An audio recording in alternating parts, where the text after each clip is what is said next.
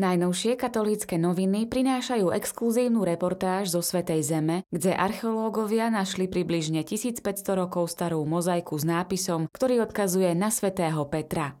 Pri príležitosti blahorečenia pápeža Jána Pavla I. približujú jeho životnú púť na archívnych fotografiách. Na snímkach uvidíte, ako sa z chlapca z malej talianskej dediny stal pápež Ján Pavol I. V nedeľu 4. septembra ho svätý otec František vyhlásil za blahoslaveného.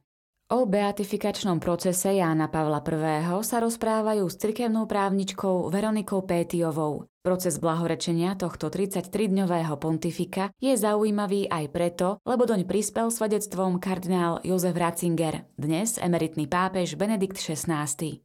Vysvetľujú, aké sú právomoci kardinálov a prečo je ich najdôležitejšou úlohou voľba pápeža. Základné úlohy kardinálskeho kolégia po formálnej stránke určuje kódex kanonického práva z roku 1983. Vydal ho pápež Ján Pavol II. Jednou z úloh je, že kardináli pomáhajú pápežovi v otázkach vyššieho významu sromaždení na riadnom alebo mimoriadnom konzistóriu alebo ako jednotlivci ustanovení pápežom do nejakých úradov v jeho každodennej starostlivosti o celú cirkev, približuje profesor kanonického práva Ján Duda.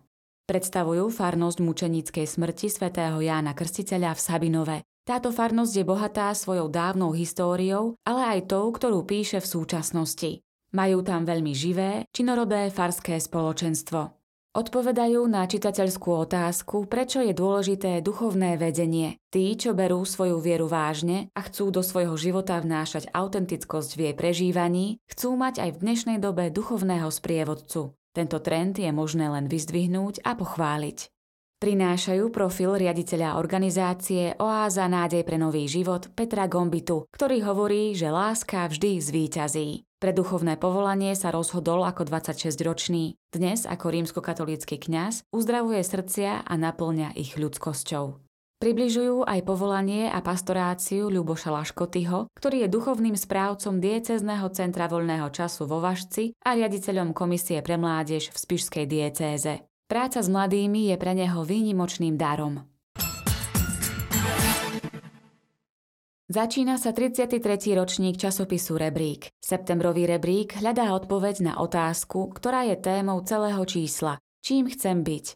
Každé povolanie nesie v sebe veľa krásneho a zaujímavého. Na prvej dvojstránke o milých zaujímavostiach svojej práce rozprávajú pekárka, krajčírka, vodič autobusu, hasič, kňaz a geológ. Možno práve oni budú pre čitateľa inšpiráciou pri premýšľaní o budúcom povolaní. Papierové obliekanie zo stredovej vystrihovacej dvojstránky taktiež pomôže pri otázke, čím budem. Deti môžu papierové postavičky obliecť do odevov hasiča, plavčíka či potápača alebo lekárky, letušky či baletky. Hrám na kontrabase, takto hovorí v rubrike Vypátrali sme pre teba o svojom povolaní Michal Vavro, kontrabasista Slovenskej filharmónie. Čitatelia sa dozvedia nielen o jeho ceste k hraniu na tomto menej zvyčajnom nástroji, ale aj o láske k hudbe, o tréme, zodpovednosti a radosti z tohto krásneho povolania.